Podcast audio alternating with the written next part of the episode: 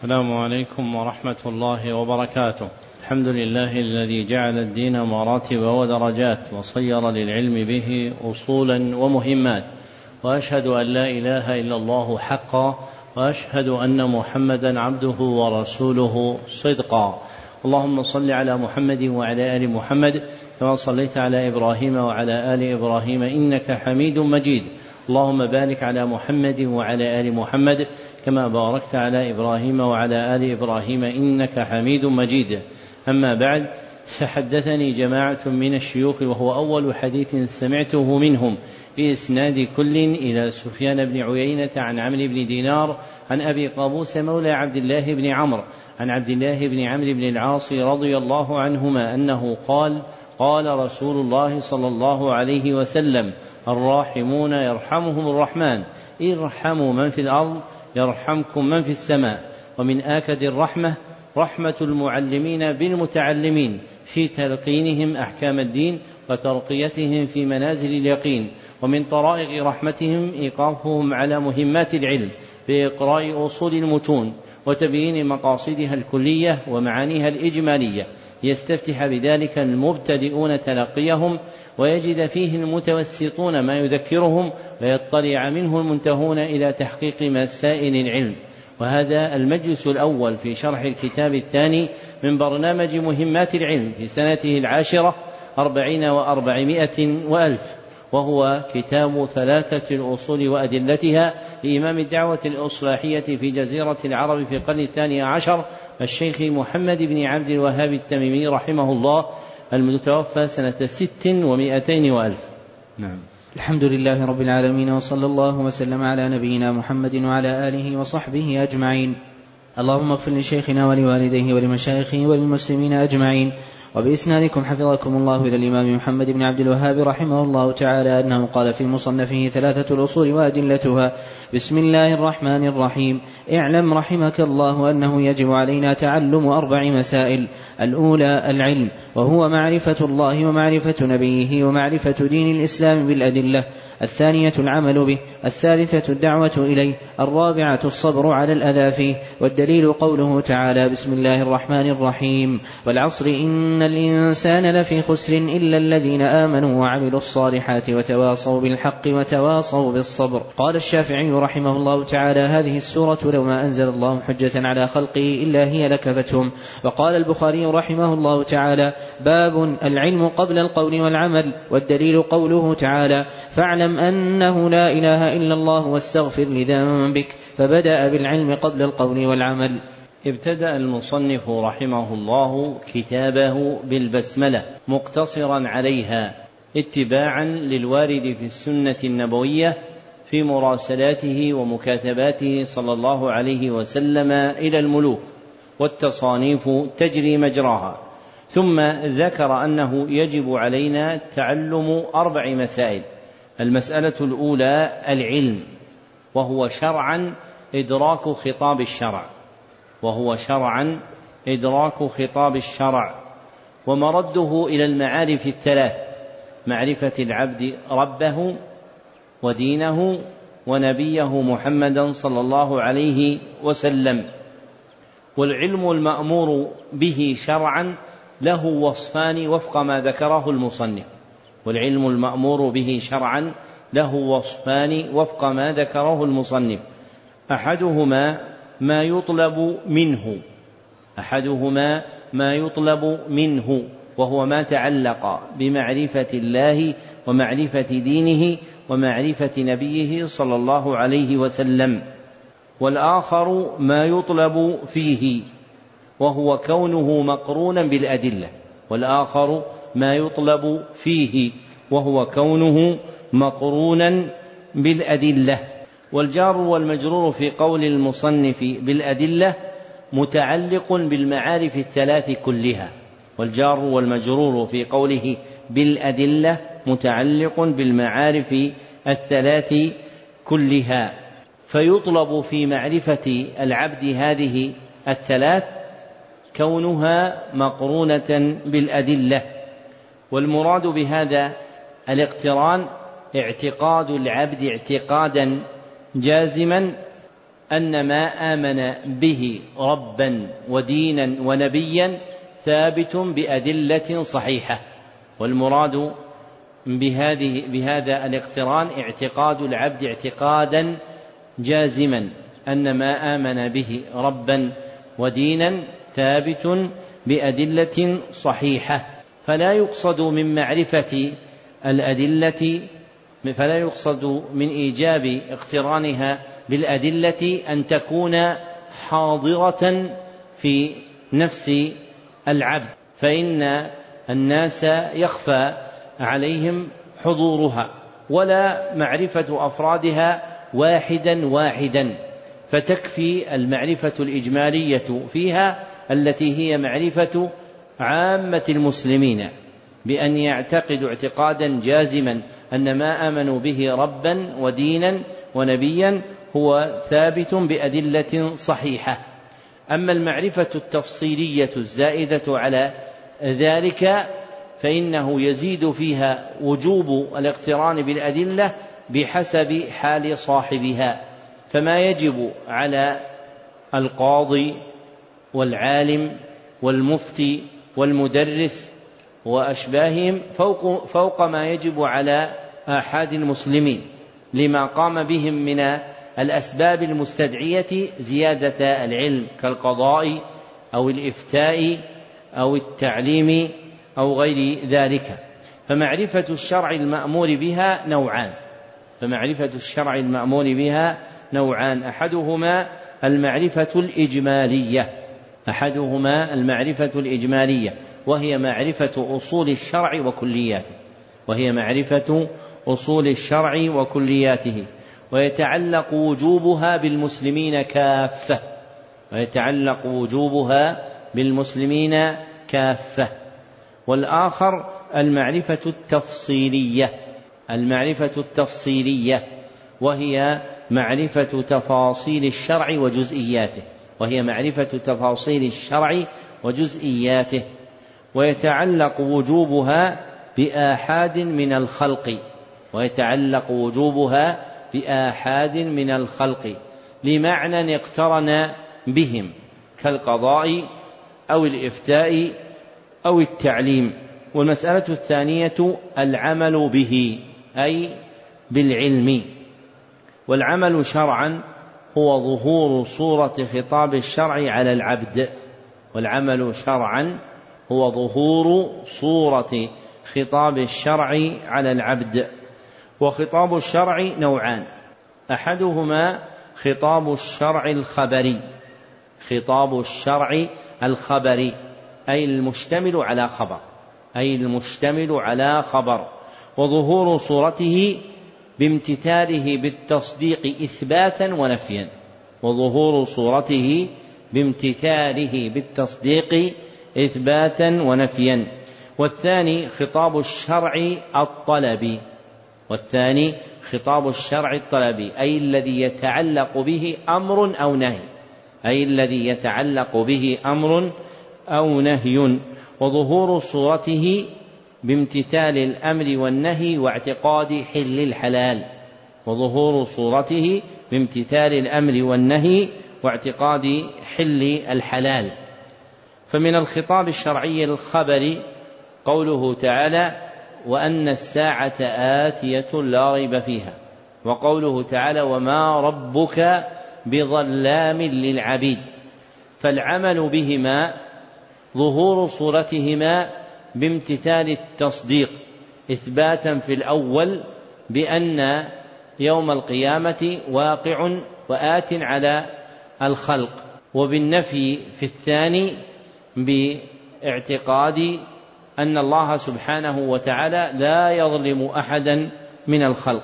ومن الخطاب الشرعي الطلبي قوله تعالى وأقيموا الصلاة وقوله ولا تقربوا الزنا وقوله هو الذي سخر لكم البحر لتأكلوا منه لحما طريا. فظهور صورته بالعمل يكون بامتثال الأمر في إقامة الصلاة. فظهور صورته بالعمل يكون بامتثال الأمر في إقامة الصلاة. وامتثال النهي في اجتناب الزنا واعتقاد حل أكل طعام البحر. وخطاب الشرع كيفما دار لا يخرج عن كونه تارة خطابا خبريا وتارة أخرى خطابا طلبيا. فالخطاب الخبري يكون العمل به بامتثال التصديق إثباتا أو نفيا. والعمل بالخطاب الطلبي يكون بامتثال الأمر فعلا له وامتثال النهي تركا له واعتقاد حل الحلال. والمسألة الثالثة الدعوة إليه أي الدعوة إلى العلم. أي الدعوة إلى العلم. والمراد بها الدعوة إلى الله. والمراد بها الدعوة إلى الله. لأن العلم ينطوي على المعارف الثلاث المتقدمة. لأن العلم ينطوي على المعارف الثلاث المتقدمة. فمرده كما تقدم إلى معرفة العبد ربه ودينه ونبيه صلى الله عليه وسلم. وأعظم هؤلاء الثلاث هي معرفة الله والمعرفتان الأخريان تابعتان لها. فالدعوة إلى العلم حقيقتها الدعوة إلى الله. فمن دعا إلى العلم المتعلق بالمعارف الثلاث وفق المنهج النبوي فهو يدعو إلى الله كما أراد الله عز وجل. والدعوة إلى الله شرعا هي طلب الناس كافة إلى اتباع سبيل الله على بصيرة. والدعوة إلى الله شرعا هي طلب الناس كافة إلى اتباع سبيل الله على بصيرة. والمسألة الرابعة الصبر على الأذى فيه. أي في العلم تعلما وعملا ودعوة. والصبر شرعا حبس النفس على حكم الله. والصبر شرعا حبس النفس على حكم الله. وحكم الله نوعان. أحدهما حكم قدري. حكم قدري. ومحله الأقدار النازلة. ومحله الأقدار النازلة والآخر حكم شرعي ومحله وحي الله وخطابه ومحله وحي الله وخطابه. والمذكور من الصبر في كلام المصنف هو الصبر على الأذى في العلم وهو من القدر المؤلم وهو من القدر المؤلم فمن الصبر في العلم الصبر على ما يلحق العبد من الأذى وهو باعتبار أصله من الصبر على الحكم القدري وهو باعتبار أصله من الصبر على الحكم القدري لأن الأذى منه. ولما كان العلم مأمورا به شرعا فإن الصبر على الأذى فيه هو من الصبر على حكم الله الشرعي أيضا. فصار الصبر على العلم جامعا بين الصبر على حكم الله القدري وحكمه الشرعي. فهو من باب الصبر على الحكم القدري من باب أن الأذى من قدر الله. وهو من باب الصبر على حكم الله الشرعي لأن العلم مأمور به شرعا. والدليل على وجوب هذه المسائل الأربع هو سورة العصر وبيان وجه الوجوب منها أن الله أخبر أن جنس الإنسان في خسران. وبيان وجه الوجوب منها أن الله أخبر أن جنس الإنسان في خسران. ولا ينجى ولا ينجو من هذا الخسران إلا المتصفون بصفات أربع ولا ينجو من هذا الخسران إلا المتصفون بصفات أربع هي العلم والعمل والدعوة والصبر هي العلم والعمل والدعوة والصبر والعبد مأمور بحفظ نفسه من الخسارة والحفظ والعبد مأمور بحفظ نفسه من الخسارة والسعي في نجاتها والسعي في نجاتها.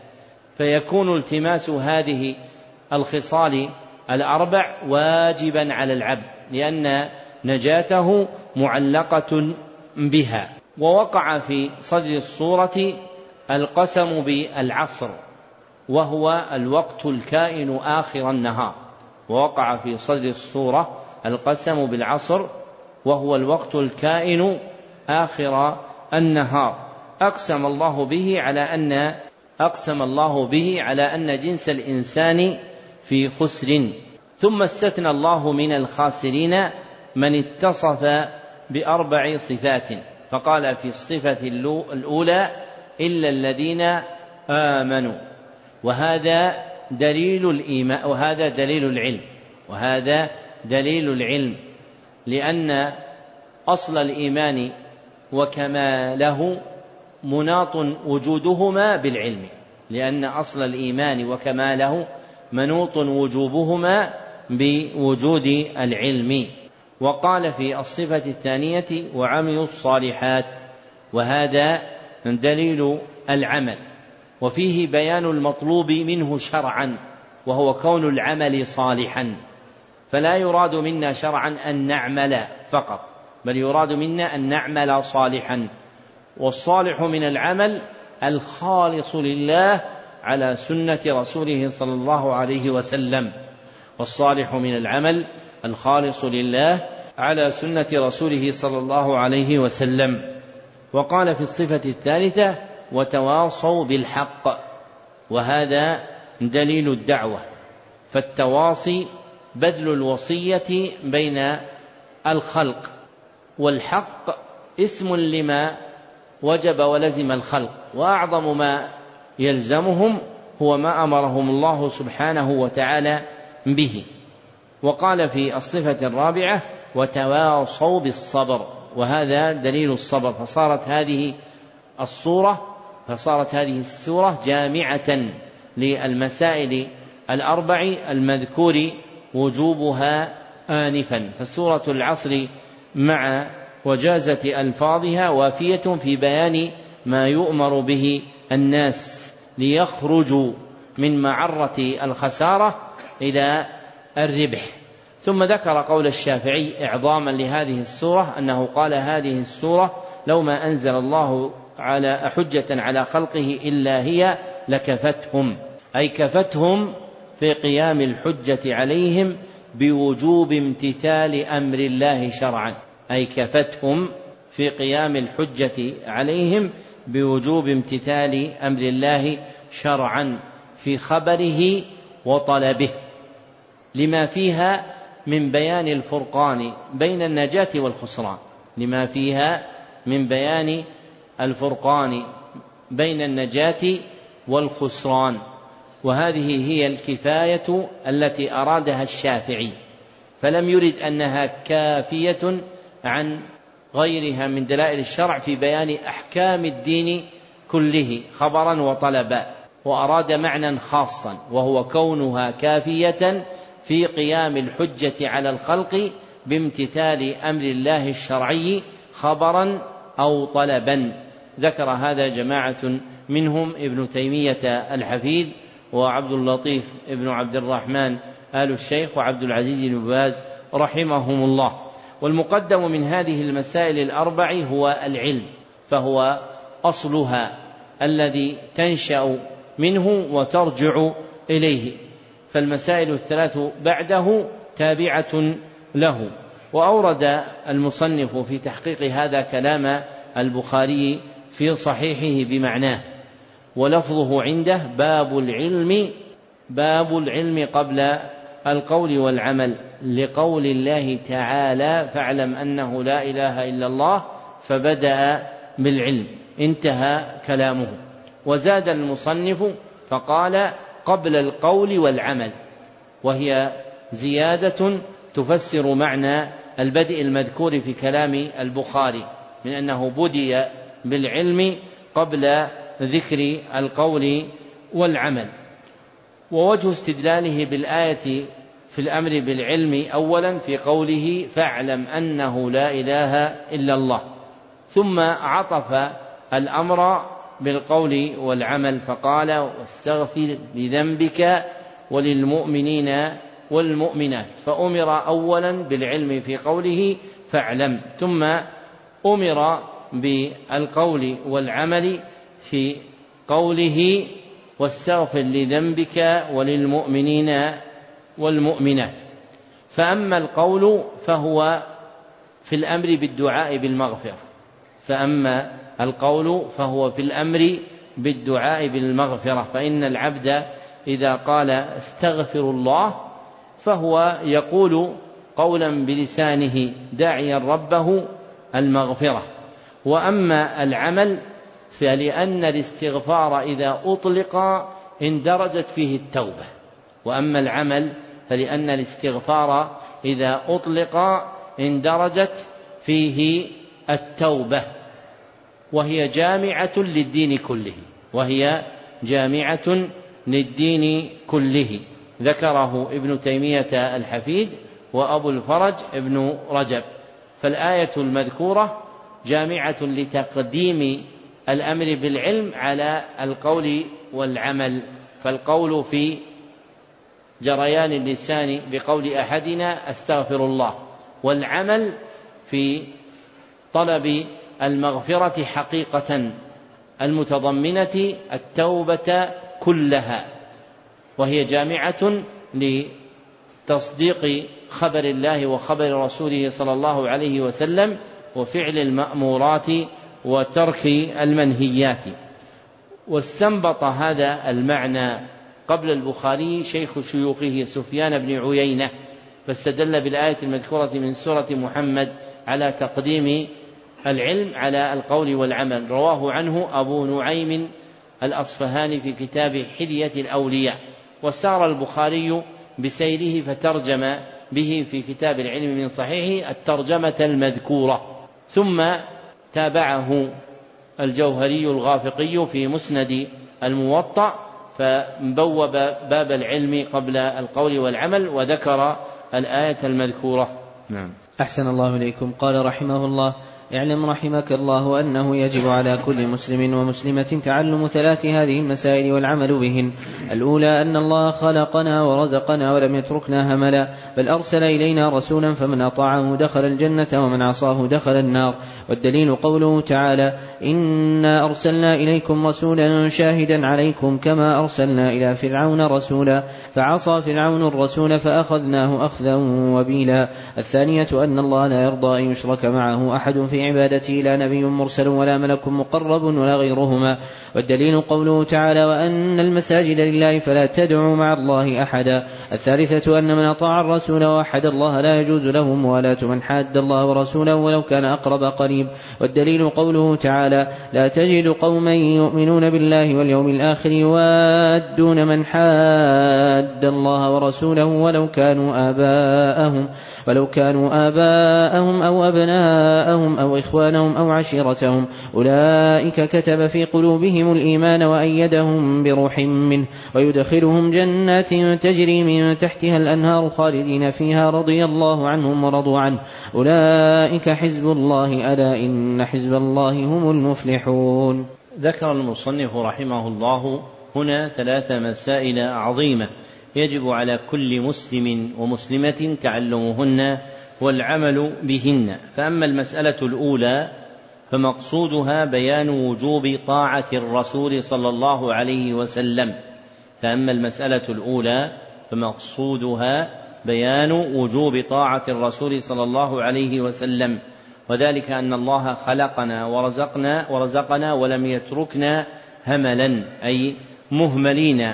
لا نؤمر ولا ننهى بل أرسل إلينا رسولا هو محمد صلى الله عليه وسلم فمن أطاعه دخل الجنة ومن عصاه دخل النار. كما قال تعالى إنا أرسلنا إليكم رسولا شاهدا عليكم كما أرسلنا إلى فرعون رسولا فعصى فرعون الرسول فأخذناه أخذا وبيلا أي أخذا شديدا. وأما المسألة الثانية فمقصودها إبطال الشرك في العبادة. وأما المسألة الثانية فمقصودها إبطال الشرك في العبادة وإحقاق توحيد الله وإحقاق توحيد الله أي جعله حقا ببيان أن الله لا يرضى أن يشرك معه في عبادته أحد كائنا من كان لأن العبادة حقه والله لا يرضى الشركة في حقه. والنهي عن دعوة غيره نهي عن عبادته. والنهي عن دعوة غيره نهي عن عبادته. فإن اسم الدعاء إذا أطلق في خطاب الشرع يراد به العبادة. فإن اسم الدعاء إذا أطلق في خطاب الشرع يراد به العبادة. فقوله تعالى فلا تدعوا مع الله أحدا أي لا تعبدوا مع الله أحدا وأما المسألة الثالثة فمقصودها بيان وجوب البراء من المشركين. وأما المسألة الثالثة فمقصودها بيان البراء بيان البراءة من المشركين. لأن طاعة الرسول صلى الله عليه وسلم وإبطال الشرك المذكورين في المسألتين الأولى والثانية لا يتحققان إلا بالبراءة من المشركين. فالمسألة الثالثة بمنزلة التابع اللازم للمسألتين الأوليين. فالمسألة الثالثة بمنزلة التابع اللازم للمسألتين الأوليين. نعم.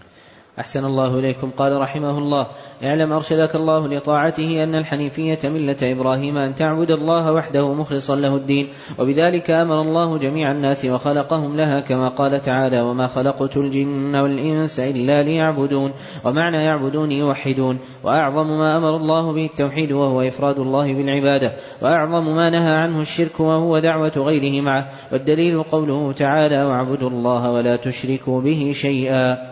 ذكر المصنف رحمه الله أن الحنيفية ملة إبراهيم مبينا حقيقتها بقول جامع يندرج فيه ما يراد بها شرعا. فإن الحنيفية في الشرع لها معنيان.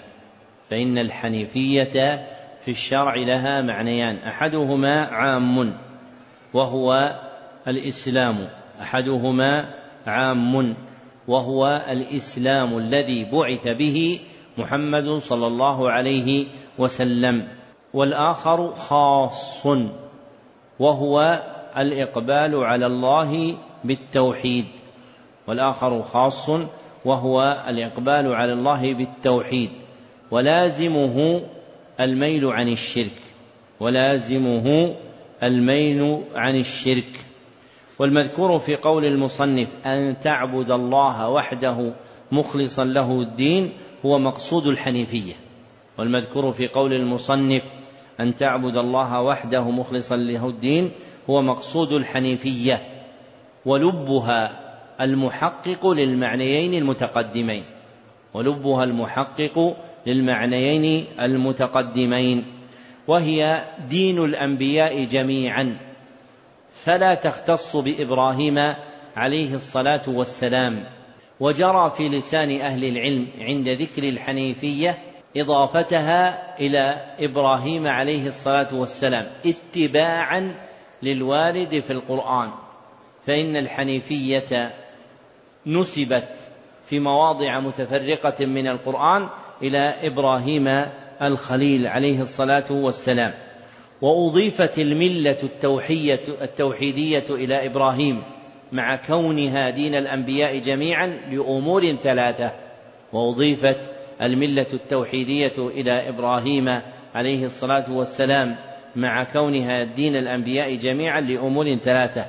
أحدها أن الذين بعث فيهم نبينا صلى الله عليه وسلم يعرفون إبراهيم. الذي أن الذين بعث فيهم نبينا صلى الله عليه وسلم يعرفون إبراهيم ويذكرون أنهم من ذريته ويذكرون أنهم من ذريته وأنهم على دينه فأجدر بهم أن يكونوا كأبيهم حنفاء لله غير مشركين به فأجدر بهم أن يكونوا كأبيهم حنفاء لله غير مشركين به. وثانيها أن الله جعل إبراهيم إماما لمن بعده من الأنبياء. أن الله جعل إبراهيم إماما لمن بعده من الأنبياء. فأمرهم أن يقتدوا به. فأمرهم أن يقتدوا به. ولم يقع هذا مع من قبله. ولم يقع هذا مع من قبله. ذكره أبو جعفر بن جرير في تفسيره. ذكره أبو جعفر بن جرير في تفسيره. وثالثها أن إبراهيم الخليل بلغ الغاية في الحنيفية. أن إبراهيم الخليل بلغ الغاية في الحنيفية. ولم يشاركه هذه المرتبة سوى نبينا صلى الله عليه وسلم. ولم يشاركه هذه المرتبة سوى نبينا صلى الله عليه وسلم. وإبراهيم أب ومحمد عليهما الصلاة والسلام ابن وإبراهيم أب ومحمد صلى الله عليه وسلم ابن. فأجدر أن تنسب إلى الأب دون الابن لأنه تابع له. فأجدر أن تنسب إلى الأب دون الابن لأنه تابع له. ومدار الملة الحنيفية كما تقدم على عبادة الله. وعبادة الله لها في الشرع معنيان. وعبادة الله لها في الشرع معنيان. أحدهما عام وهو امتثال خطاب الشرع. أحدهما عام وهو امتثال خطاب الشرع. المقترن بالحب والخضوع. المقترن بالحب والخضوع. والآخر خاص وهو توحيد الله. والآخر خاص وهو توحيد الله. ثم ذكر المصنف أن الناس جميعا مأمورون بعبادة الله التي هي مقصود الحنيفية ومخلوقون لأجلها. والدليل قوله تعالى وما خلقت الجن والإنس إلا ليعبدون ودلالة الآية على المسألتين من وجهين. ودلالة الآية على المسألتين من وجهين. أحدهما صريح نصها. المبين أنهم مخلوقون للعبادة أحدهما صريح نصها المبين أنهم مخلوقون للعبادة. والآخر لازم لفظها. والآخر لازم لفظها. المبين أن الناس مأمورون بها. المبين أن الناس مأمورون بها. فإنهم إذا كانوا مخلوقين لها فهم مأمورون بها. لأنهم إذا كانوا مخلوقين لها فهم مأمورون بها. وفسر المصنف رحمه الله يعبدون بقوله يوحدون وله وجهان. وفسر المصنف رحمه الله قوله يعبدون بقوله يوحدون وله وجهان. أحدهما أنه من تفسير اللفظ بأخص أفراده تعظيما له أنه من تفسير اللفظ بأخص أفراده تعظيما له فآكد أنواع العبادة وأعظمها هو توحيد الله. فآكد أنواع العبادة وأعظمها هو توحيد الله. والآخر أنه تفسير اللفظ بما وضع له شرعا. والآخر أنه من تفسير اللفظ بما وضع له شرعا. فالعبادة إذا أطلقت في خطاب الشرع يراد بها التوحيد. فالعبادة إذا أطلقت في خطاب الشرع يراد بها التوحيد. قال ابن عباس رحمه الله كل ما ورد في القرآن من العبادة فمعناه التوحيد. كل ما ورد في القرآن من العبادة فمعناه التوحيد. ذكره البغوي في تفسيره. فالآية الواردة عند ذكر العبادة يراد بها شرعا توحيد الله عز وجل. فأول أمر في المصحف وهو قوله تعالى يا أيها الناس اعبدوا ربكم قال ابن عباس في تفسير هذه الآية وحدوه وهذا هو المعنى المراد شرعا عند ذكر اسم العبادة في القرآن. ثم ذكر المصنف أن أعظم ما أمر الله به التوحيد وأعظم ما نهى عنه الشرك مع بيان حد التوحيد والشرك لأنه لما كانت الحنيفية مرادا بها الإقبال على الله بالتوحيد ولازمه الميل عن الشرك احتيج إلى معرفة حقيقة التوحيد والشرك والتوحيد له شرعا معنيان والتوحيد له شرعا معنيان. أحدهما عام وهو إفراد الله بحقه. أحدهما عام وهو إفراد الله بحقه. وحق الله نوعان حق في المعرفة والإثبات وحق في الإرادة والقصد والطلب. وحق الله نوعان حق في المعرفة والإثبات وحق في الإرادة والقصد والطلب. وينشأ من هذين الحقين أن التوحيد الواجب لله ثلاثة أنواع وينشأ من هذين الحقين أن التوحيد الواجب لله ثلاثة أنواع توحيد في الربوبية وتوحيد في الألوهية وتوحيد في الأسماء والصفات والآخر خاص وهو إفراد الله بالعباده والآخر خاص وهو إفراد الله بالعبادة. والمعنى الثاني هو المعهود شرعا. فإذا أطلق اسم التوحيد في خطاب الشرع فالمراد به إفراد الله بالعبادة. فيكون قول المصنف عند ذكر التوحيد هو إفراد الله بالعبادة من ذكر معنى التوحيد المراد إيش؟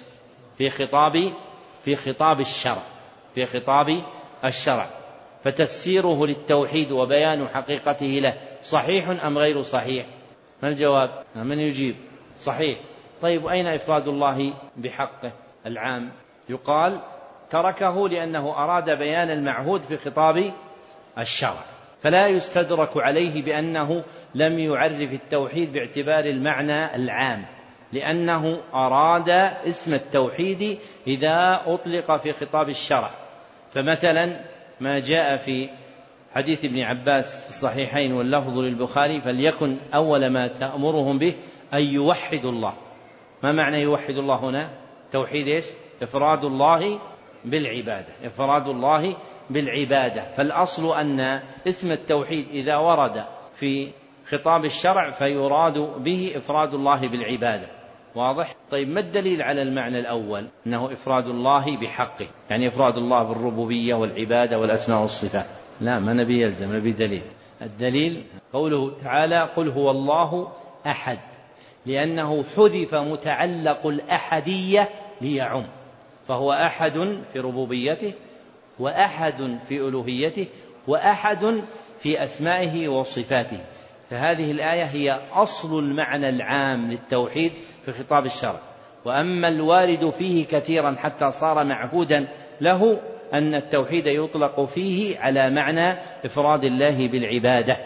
وأما الشرك فإنه يطلق في الشرع على معنيين أيضا. وأما الشرك فإنه يطلق في خطاب فإنه يطلق شرعا على معنيين. أحدهما عام.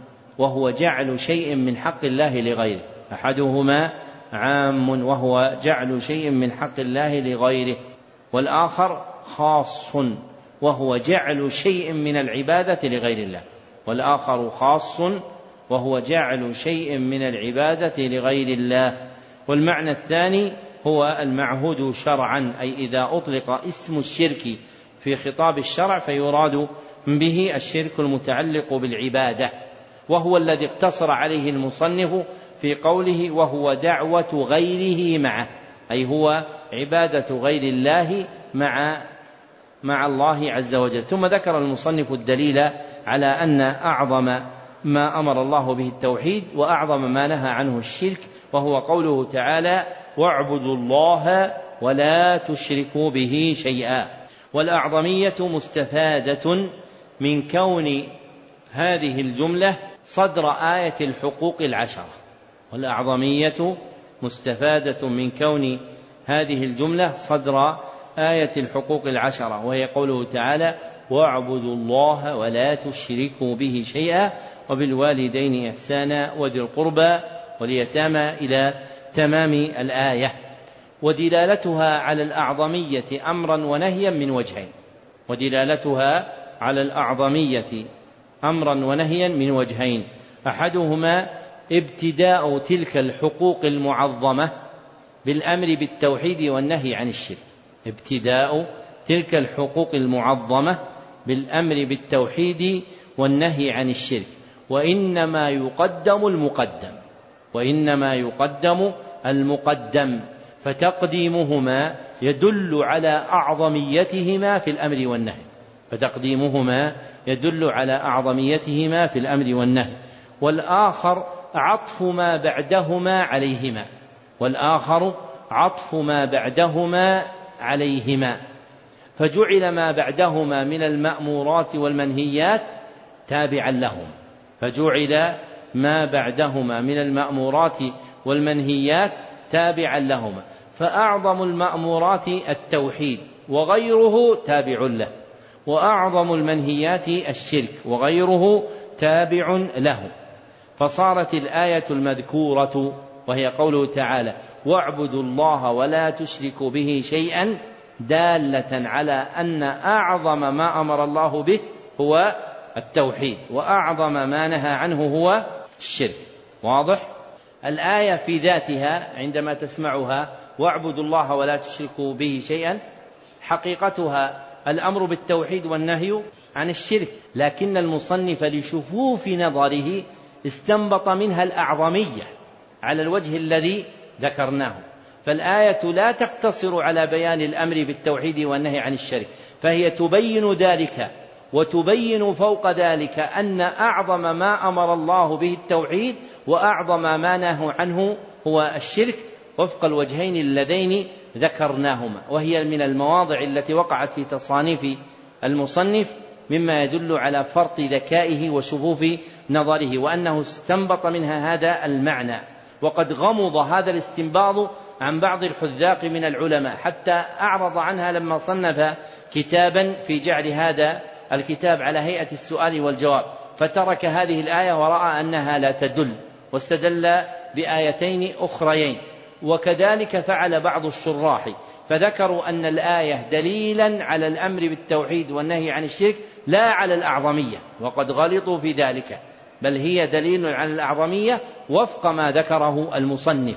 وهذا وغيره مما يحمل المتكلم في العلم أن يأتئد فيه. فإذا عجز عن فهم شيء من كلام السابقين فأحرى به أن يحسن الظن بهم فيبين ما ظهر له من الكلام الذي ساقه وأنه لم يدرك المعنى الذي ذكره. ويبحث عن هذا عند غيره ممن يكشف له الستار عن هذه الدلالة المذكورة. نعم. أحسن الله إليكم. قال رحمه الله فإذا قيل لك ما الأصول الثلاثة التي يجب على الإنسان معرفتها فقل معرفة العبد ربه ودينه ونبيه محمدا صلى الله عليه وسلم. لما ذكر المصنف رحمه الله أن جميع الناس مخلوقون للعبادة ومأمورون بها ذكر أنه يجب على الإنسان معرفة أصول ثلاثة وهي معرفته ربه ودينه ونبيه محمدا صلى الله عليه وسلم. لأنه لا يمكن القيام بالعبادة المأمور بها إلا بثلاثة أمور. لأنه لا يمكن القيام بالعبادة المأمور بها إلا بثلاثة أمور. أولها معرفة المعبود الذي تجعل له العبادة. معرفة المعبود الذي تجعل له العبادة. وثانيها معرفة صفة عبادته.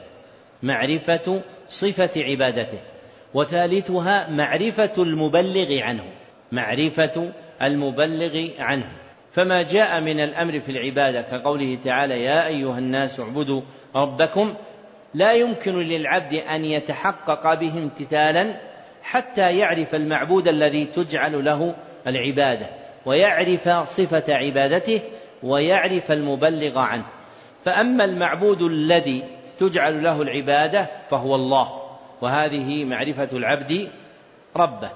وأما صفة عبادته فهي دين الإسلام وهذه معرفة دين الإسلام. وأما المبلغ عنه فهو محمد صلى الله عليه وسلم وهذه معرفة الرسول صلى الله عليه وسلم. فصار واجبا على العبد معرفة هذه الأصول الثلاثة لأنها منتظمة في الأمر بالعبادة. فصار واجبا على العبد معرفة هذه الأصول الثلاثة لأنها منتظمة في العبادة. فكل أمر في العبادة في القرآن أو السنة ففيه الأمر بمعرفة الله ومعرفة دينه ومعرفة نبيه صلى الله عليه وسلم. نعم. أحسن الله إليكم. قال رحمه الله فإذا قيل لك من ربك فقل ربي الله الذي رباني وربى جميع العالمين بنعمته وهو معبودي ليس لي معبود سواه. والدليل قوله تعالى الحمد لله رب العالمين وكل من سوى الله عالم وأنا واحد من ذلك العالم. فإذا قيل لك بما عرفت ربك فقل بآياته ومخلوقاته ومن آياته الليل والنهار والشمس والقمر ومن مخلوقاته السماوات السبع ومن فيهن والأرضون السبع ومن فيهن وما بينهما والدليل قوله تعالى لخلق السماوات والأرض أكبر من خلق الناس وقوله تعالى ومن آياته الليل والنهار والشمس والقمر لا تسجدوا للشمس ولا للقمر واسجدوا لله الذي خلقهن إن كنتم إياه تعبدون وقوله تعالى إن ربكم الله الذي خلق السماوات والأرض في ستة أيام ثم استوى على العرش يغشي الليل النهار يطلبه حثيثا والشمس والقمر والنجوم مسخرات بأمره ألا له الخلق والأمر تبارك الله رب العالمين والرب هو المعبود والدليل قوله تعالى يا أيها الناس اعبدوا ربكم الذي خلقكم والذين من قبلكم لعلكم تتقون الذي جعل لكم الأرض فراشا والسماء بناء وأنزل من السماء ماء فأخرج به من الثمرات رزقا لكم فلا تجعلوا لله أندادا وأنتم تعلمون. قال ابن كثير رحمه الله تعالى الخالق لهذه الأشياء هو المستحق للعبادة. لما بين المصنف رحمه الله وجوب معرفة الأصول الثلاثة علينا. شرع يبين تلك الأصول أصلا أصلا وابتدأ ذلك ببيان الأصل الأول وهو معرفة العبد ربه. واختار المصنف طريقا من طرق البيان النبوي وهو إيراد السؤال والجواب. فجعل بيان الأصل الأول منسوجا على هذه الهيئة بأن يذكر سؤالا ثم يذكر جوابا اتباعا للهدي النبوي في إخراج العلم في صورة السؤال والجواب. فقال فإذا قيل لك من ربك فقل ربي الله الذي رباني وربى جميع العالمين بنعمته. فالرب هو الله وربوبيته من تربيته خلقه. وربوبيته من تربيته خلقه بنعمه الظاهرة والباطنة. وإذا كان الله هو مربي الخلق فإن له الربوبية عليهم وهو المستحق للعبادة. ولذلك قال بعد ذكر ربوبيته وهو معبودي ليس لي معبود سواه. ثم ذكر دليل الربوبية والألوهية فقال والدليل قوله تعالى الحمد لله رب العالمين. فالربوبية في قوله رب العالمين والألوهية في قوله الحمد لله. فموجب استحقاق الله الحمد كونه مألوها معبودا. فموجب استحقاق الله الحمد كونه مألوها معبودا. فالآية دالة على الربوبية والألوهية معا. ومن معرفة الله قدر واجب يتعلق بكل أحد. وأصول معرفة الله الواجبة على الخلق أربعة. وأصول معرفة الله الواجبة على الخلق مع أربعة. أولها معرفة وجوده. فيؤمن العبد أنه موجود. معرفة وجوده. فيؤمن العبد أنه موجود. وثانيها معرفة ربوبيته. فيؤمن العبد أنه رب كل شيء. معرفة ربوبيته. فيؤمن العبد أنه رب كل شيء. وثالثها معرفة ألوهيته فيؤمن العبد أن الله هو الذي يعبد بحق وحده. فيؤمن العبد بأن الله هو الذي يعبد بحق وحده. ورابعها معرفة أسمائه وصفاته معرفة أسمائه وصفاته. فيؤمن العبد أن لله أسماء حسنى وصفات علا. فيؤمن العبد أن لله أسماء حسنى وصفات علا ثم كشف المصنف عن الدليل المرشد إلى معرفة الرب عز وجل وهو شيئان. أحدهما التفكر في آياته الكونية. التفكر في آياته الكونية. والآخر التدبر في آياته الشرعية. التدبر في آياته الشرعية. وهما مذكوران في قوله بآياته. وهما مذكوران في قوله بآياته لأن الآيات في خطاب الشرع لها معنيان.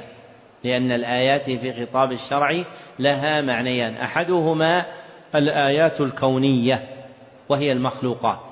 الآيات الكونية وهي المخلوقات. والآخر الآيات الشرعية وهي ما أنزله الله من الوحي على رسله. الآيات الشرعية وهي ما أنزله الله من الوحي على رسله. فقوله بآياته جامع للنوعين المذكورين ويكون قوله بعدها ومخلوقاته من عطف الخاص على العام ويكون قوله بعدها ومخلوقاته من عطف الخاص على العام لأن المخلوقات بعض الآيات فهي الآيات إيش؟ فهي الآيات الكونية فإنها تسمى كما تقدم آيات. ثم ذكر المصنف آيات قرآنية تدل على حصول المعرفة بالله سبحانه وتعالى بالتفكر في آياته الكونية. ووجه تخصيص الآيات الكونية بالذكر أمران. ووجه تخصيص الآيات الكونية بالذكر أمران. أحدهما أن دلالة الآيات الكونية على ربوبية الله أظهر وأجلى. أن دلالة الآيات الكونية الآيات الكونية على ربوبية الله أظهر وأجلى. فإن معرفة ذلك ممكنة.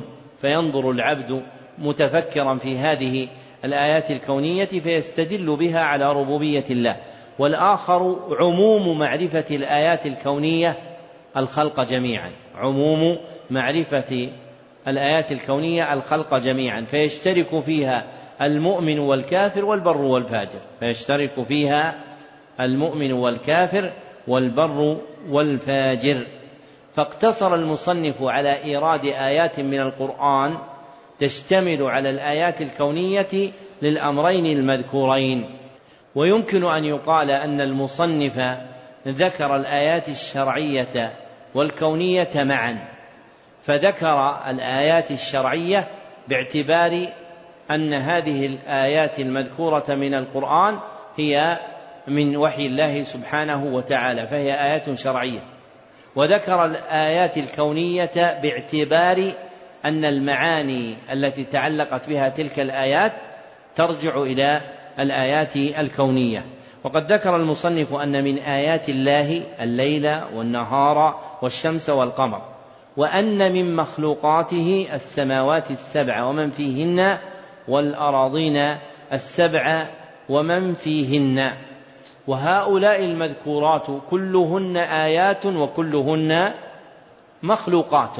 إلا أن المصنف فرق بينهن في الاسم فجعل الآيات وصفا لليل والنهار والشمس والقمر وجعل المخلوقات وصفا للسماوات السبع ومن فيهن وللأراضين السبع ومن فيهن. والحامل على هذا التفريق اتباعه طريقة القرآن الكريم. والحامل على هذا التفريق اتباعه طريقة القرآن الكريم. فإن الليل والنهار والشمس والقمر إذا ذكرن في القرآن ذكرن بكونهن آيات. والأرض والسماء وما بينهما إذا ذكرت في القرآن ذكرن بكونهن إيش؟ مخلوقات. ووقع هذا في القرآن موافقة للأصل اللغوي. ووقع هذا في القرآن موافقة للأصل اللغوي. فإن الآية في كلام العرب هي العلامة والخلق في كلام العرب هو التقدير. ومعنى العلامة ظاهر في الشمس والقمر والليل والنهار ومعنى التقدير ظاهر في السماوات والأرض وما بينهما. فإن تتابع الليل والنهار والشمس والقمر يدل على كونهن علامات متغيرات. وأما الأرض والسماء وما بينهما من المخلوقات فإنهن مقدرات على هذه السورة مقدرات على هذه الصورة لا يتغيرن في ليل أو نهار. ففرق بينهما المصنف اتباعا لطريقة القرآن ووقع ذلك في القرآن بناء لملاحظة الأصل اللغوي الذي ذكرت فيه هاتان الكلمتان. ثم بين المصنف رحمه الله أن الرب هو المستحق للعبادة بعد ذكره الدليل المرشد إلى معرفة الله. فمعنى قول المصنف والرب هو المعبود أي الرب هو المستحق أن يكون معبودا. أي الرب هو المستحق أن يكون معبودا. ووجه استحقاقه هو ربوبيته. ووجه استحقاقه هو ربوبيته. فإن الله أمر بعبادته فقال يا أيها الناس اعبدوا ربكم آمرا بعبادته وذاكرا موجبها وهو أنه الرب.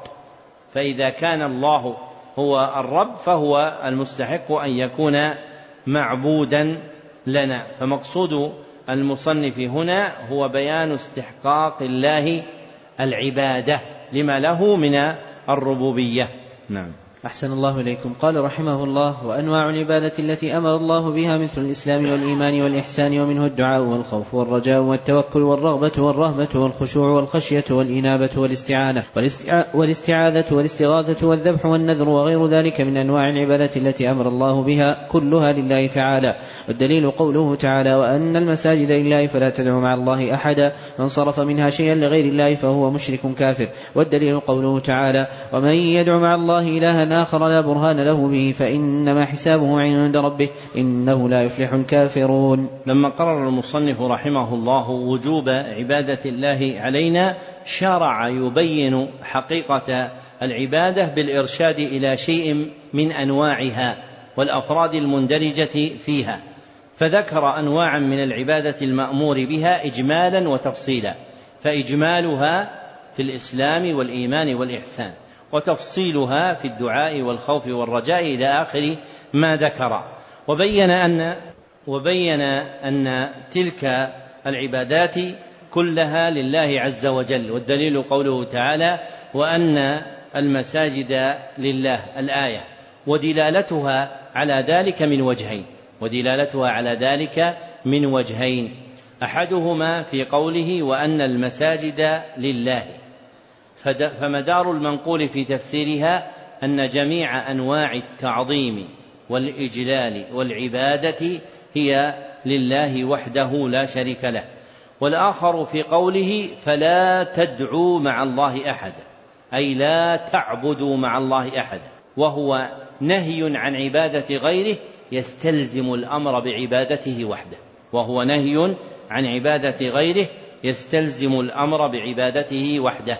ثم ذكر المصنف أن من صرف شيئا من العبادات لغير الله فهو مشرك كافر واستدل بآية سورة المؤمنون ووجه دلالة الآية على ما ذكر مركب من أمرين أحدهما ذكر فعل متوعد عليه ذكر فعل متوعد عليه وهو قوله ومن يدع مع الله إلها آخر لا برهان له به أي من يجعل مع الله معبودا آخر لا حجة له به وكل معبود مع الله فلا حجة لداعيه على عبادته. والآخر تهديده بالحساب مع ذكر المآل. تهديده بالحساب مع ذكر المآل. في قوله فإنما حسابه عند ربه إنه لا يفلح الكافرون. فتوعد بالحساب تهديدا له. وذكر أن مآله الكفر لقوله إنه لا يفلح الكافرون.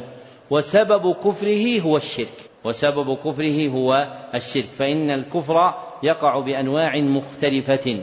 من جملتها الشرك بالله سبحانه وتعالى. وهذا آخر البيان على هذه الجملة من الكتاب. ونستكمل بقيته بعد صلاة العشاء إن شاء الله تعالى. الحمد لله رب العالمين.